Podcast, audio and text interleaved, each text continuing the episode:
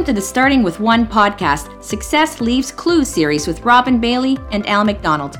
Have you ever wondered what makes someone successful? What are they doing that is different?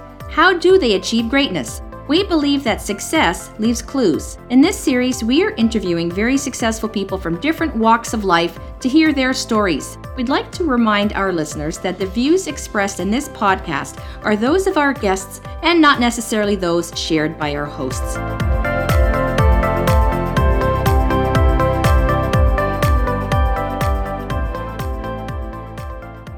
Welcome back to the Starting with One podcast, Success Leaves Clue series. Today's episode is sponsored by Life and Legacy Advisory Group. We believe sound financial advice improves people's lives. We're also brought to you by ARIA Benefits. We help business leaders attract and retain top talent.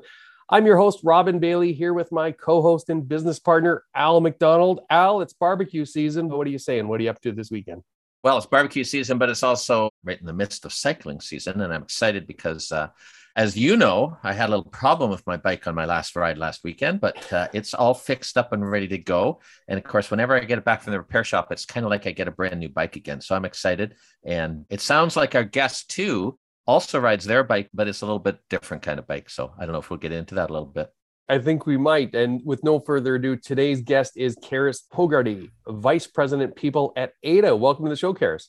Thank you so much. It's great to be here. And thank you for jumping on so early because you're on Vancouver time. So it's quite early for you. And maybe uh, we can get into why you're jumping on early today as we get into it. But I wanted to explain to the audience why I reached out to Karis. So I'm on LinkedIn, and anyone who follows me knows I'm on LinkedIn a lot. I like to engage. It's funny. I did a post this morning about being this introverted kid, and and people who knew me back then believe it, but people who know me now have a hard time believing because I do like to engage quite a bit, and things have changed over the years. But I was scrolling through LinkedIn and I see this video, and it was a video on ADA employees doing testimonials about why they love working at the company. Mm-hmm. And you had captioned it and said, This video gives me all the feels. Yes. And, you know, when you're going through LinkedIn, and, you know, it's very, a lot of people think you have to be very proper on LinkedIn and, you know, very professional.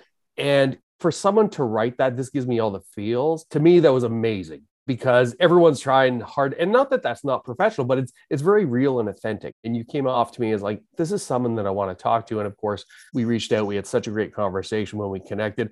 And i guess the rest is history. So here we are. So i want to get started with why you're off work today. And you know you're starting early with us to have the podcast but what's going on at your company today so today is what we call an ADA holiday, and we have 10 of these throughout the year, um, typically Fridays, dotted throughout the year when we give everybody an extra company wide mental health day. So it's a day to spend time with your family, with your friends, doing the things that you love to do, enjoying life, and just taking a break from work. So everybody in ADA is off today.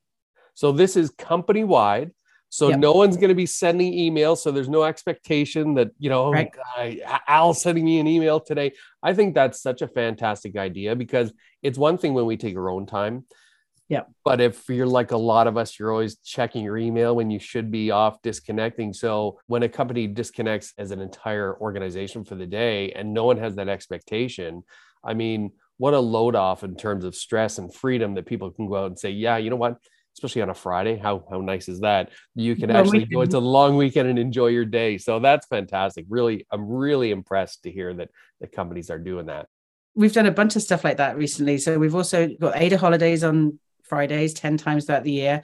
And we've just introduced Tune In Tuesdays, which is a day where there's no internal meetings allowed. So everybody, again, gets to kind of wipe their schedule free on a Tuesday and actually focus on doing the work. Because what we were hearing was everyone's in Zoom meetings back to back, nine yep. to five, or whatever hours that they're working. We totally support flexible work, but there's a lot of Zoom meetings happening. And then people are like, well, when do I do the work? And it's like, oh, well, I guess I'll do that this evening, or I'll do that on Saturday. Or, I mean, that's terrible. So we, we really wanted to make sure that people had the opportunity to do that focus work, creative work, self development, learning, whatever it might be. And there's a day when it's uninterrupted by internal meetings. So that's tune in Tuesdays. I love that idea because I've experienced that as well. I know Al has. An entire day goes by and you're yeah. just on meeting after meeting after meeting. And I thought in the beginning, this whole thing when we were shifting to remote, I thought, oh, I'm going to get some time back.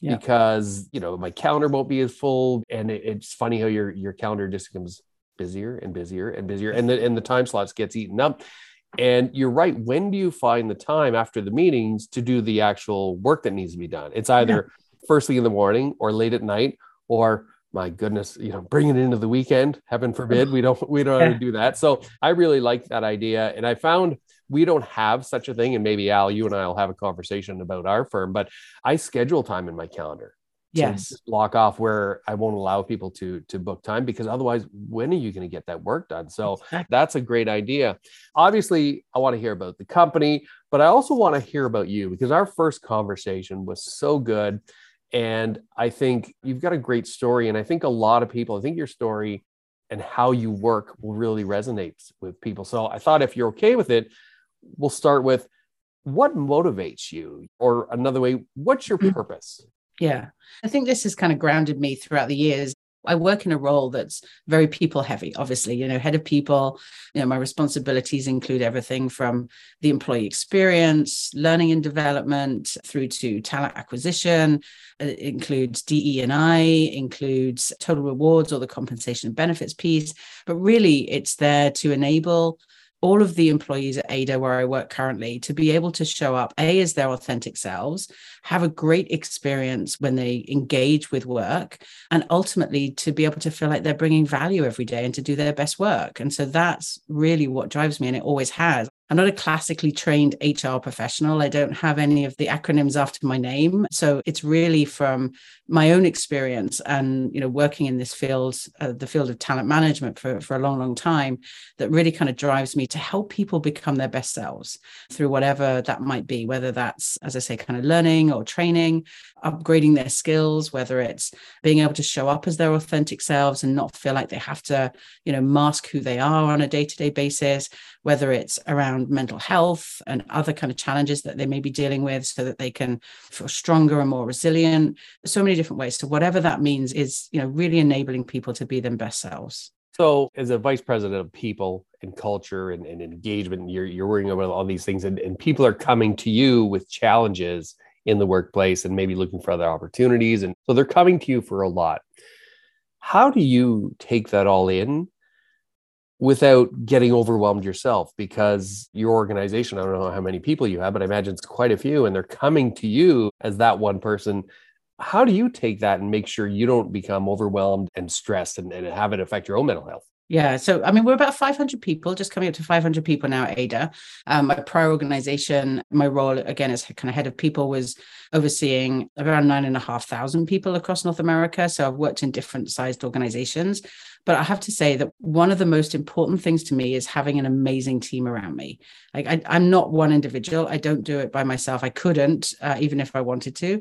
But I have an amazing team of people. I, I, currently got about 35 people in my team at Ada, and it ranges right across. I say from talent acquisition. We have two social workers on staff. We have somebody leading the DEI initiatives, the HR business partners to really support managers and our employees across all of the different facets. So having an amazing team around me is so important to be able to share the burden, but also be able to innovate and be creative around, you know, how do we respond to the different challenges that are coming up on a day to day basis? And then strategically, how do we plan for the future? How do we put in place strategies, programs, processes, and initiatives to really make sure that our people feel like they're being supported in being able to do the work that they do? So it's all about the team, honestly it's funny as you're saying that i'm looking back to the video that is the reason why i found you and the testimonials of and that's what i heard loud and clear. They love the yeah. team. It's you know the people around them the support they have the the opportunity to create new ideas and innovate without fear of oh that's not a great idea. I think that's yeah. fantastic. Sounds like a great culture that you've built there it is, yeah. It's a it's a really fantastic culture, and I think it's a very supportive culture. There's just so much love and gratitude flying around on our Slack channels all the time, which is so nice to see. People really appreciate the effort that others go into for them or for their teams, and you know, so much opportunity to celebrate success. But also, I think one of the things that we do pretty well is is that feedback loop. So not shying away from being able to provide feedback to each other up, down across the organization so that we can, you know, continue to get better day by day. I think everybody's committed to that continuous improvement approach and feedback's such a big part of that. So it's incredibly supportive. I want to try and peel back the onion a little bit here on your first question, because you, you said, you know, I'm not trained in the traditional HR role and you've talked a lot about your culture. Like, how is it that you've been able to take that approach and get the company to where it sounds like it is right now? Because that's, it's a very different sounding type of situation than a lot of companies. Yeah, and, and, it's a good question. I mean, I've, I've only been at Ada about nine months now, so I certainly can't take credit for all of the great work that was done prior to me joining the organization.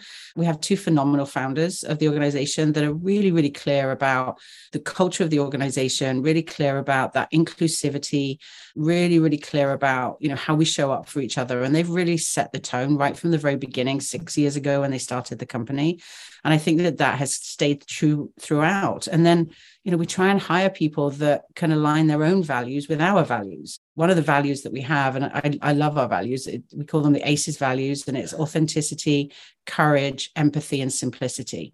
We have empathy as a value. That I'd never seen that before. And that when I was actually looking at this opportunity, got me really excited to think about, well, if we really stand there and say, well, empathy is at the core of how we show up for each other, how we define our behaviors, then this has got to be something pretty special. And I think it shines through that people can be authentic, they can show up for each other, being empathetic about different different people's circumstances, situations, issues, challenges, whatever's going on. But then that courage piece comes in with the feedback, being, you know, courageous and bold and being able to contribute in a way that, you know, sometimes can feel a bit uncomfortable or awkward. But I think empathy is something that really shines through here for this organization. Makes a lot of sense. And uh, I know in our first conversation, too, we talked a little bit about your desire to learn. So I want to shift gears a little bit and just ask you about that what is it that you're doing to ensure that you're continually learning? Yeah, and learning is a big piece of it, I think, for everybody. And as I say, I'm not a traditionally trained HR specialist, but I want to stay current and I want to stay active to be able to understand, you know, what are the different nuances, different practices that are coming through. I love podcasts. I love reading blogs. I love kind of getting involved in associations to really kind of understand what other people are experiencing and how they're dealing with certain issues. And I learn an awful lot from that. I also, as I kind of graduated higher and higher within my organization, recognized the need to be able to better understand how businesses operate as a whole, as well as each of the different departments, whether it's marketing, IT, finance, sales, product development, and really get to understand that. So I did my executive MBA with uh, Simon Fraser University, graduated from that last year in the middle of COVID. It was an interesting time, but at the same time, it, it really enabled me to get a much kind of better understanding, or at least be able to know what are the questions to ask these leaders of these different functional areas to be able to better understand the organization? And then from a people perspective how does that strategy fit in? But encouraging all of our managers to be able to kind of hone their skills on a continual basis in terms of how they manage people how do they show up for their teams? Thinking you know strategically about how to build business cases how to put together a strategic plan. So all of those kind of pieces i'm continually looking for opportunities to learn you know what are the different ways of of doing things? What are the new practices that are coming on board? Or even you know how's legislation changing from an employee perspective as well to make sure that we're staying mm. current there? So i think learning and development is is one of the things that i have this innate sense of curiosity anyway i think i always have. And it's it's really about asking questions. And then another great way that I love at Ada as well is we do these things called donuts. And it's an app that you kind of can add into your, your Slack channel each week it pairs you randomly with somebody else across the organization. And you know you hear in many companies people oh i don't have time for that or the more senior people get i don't have time to spend that you know i'm too busy etc etc but i do this every week.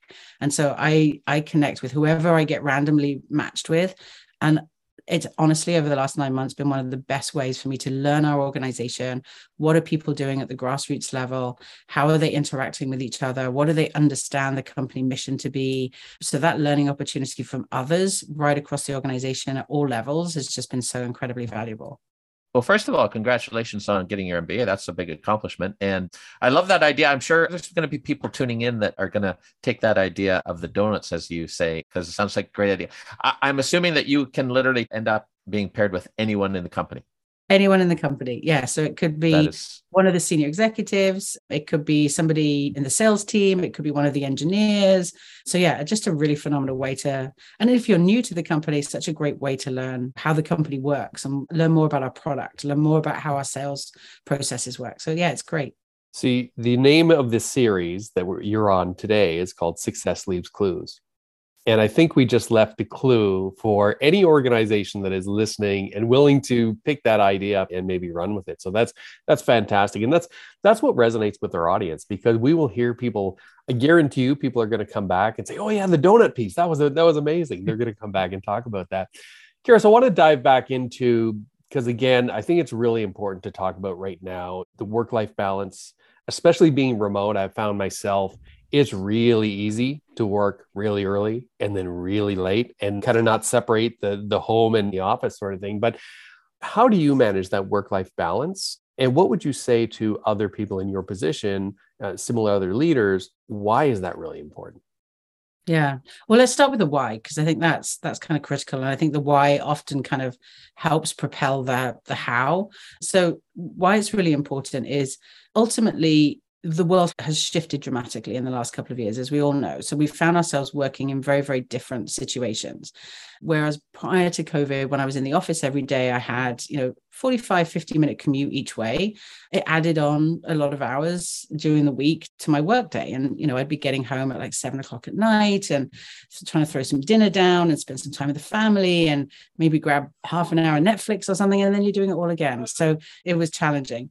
And then going back just a couple of years ago, when we were thrown into this new world of working from home, many of us who worked in offices, has been a, a really interesting shift. And rather than claiming back that commute time, our meetings started to start earlier and they sneaked in to later in the day and you found you could do more work in the day. So you weren't actually saving any time although you know there was that opportunity to do so. And then i think there was a shift maybe about six nine months ago where well probably about nine months ago where people said you know what? This is not good. This is not healthy. And you know, I found myself in my prior company because I was working east to west and, and I'd be online from 6.37 in the morning till 6.37 in the evening and sometimes later because the work dictated it and, and you're managing kind of different time zones. So it's really about being able to encourage people to do more of the things outside of work that gives them that time and that opportunity to rest, reset, and repair. And those three things are so critical to both your mental and physical health, but also your ability to show up for your team, for others, and for your work in a way that's productive, that's engaged. And so it's, so important to be able to take that time to rest and repair. You know, it's something that I've been really, really purposeful about building into my life. And so I do take the opportunity to, like today is an Ada day. So we're having a great chat, but then that is it. I'm switching off. I'm going to go and hike with my dog for a couple of hours in the mountains here in North Vancouver. And then, assuming the rain stays clear, I'm talking of two wheels, Al from earlier, going to get on my motorbike and drive around and, and just enjoy the freedom that that gives me. So I think it's so critical for people to be able to do that. So that balance is really about self discipline, but it's also for HR leaders and other leaders in organizations about setting up the processes and mechanisms that give permission first off for people to feel like they can switch off it starts at the top setting the example the executives need to very much set that example because if they're on and, and they're visible for whatever reason that they're working then others don't feel like they have that same permission. But if the executives set that permission at the top and then everybody aligns with that then you get this really genuine opportunity for people to do that. And we celebrate the things that people have done on those days off or on their weekends. That's something i think is is really important let me first Al, start off by saying I feel kind of guilty that we've got you on this podcast now on your day off. exactly. this isn't work. This isn't work. We're having this fun. This is fun. Okay. This is a good conversation. it made me feel better. This, made me feel this better. is just brunch, right? It's cool.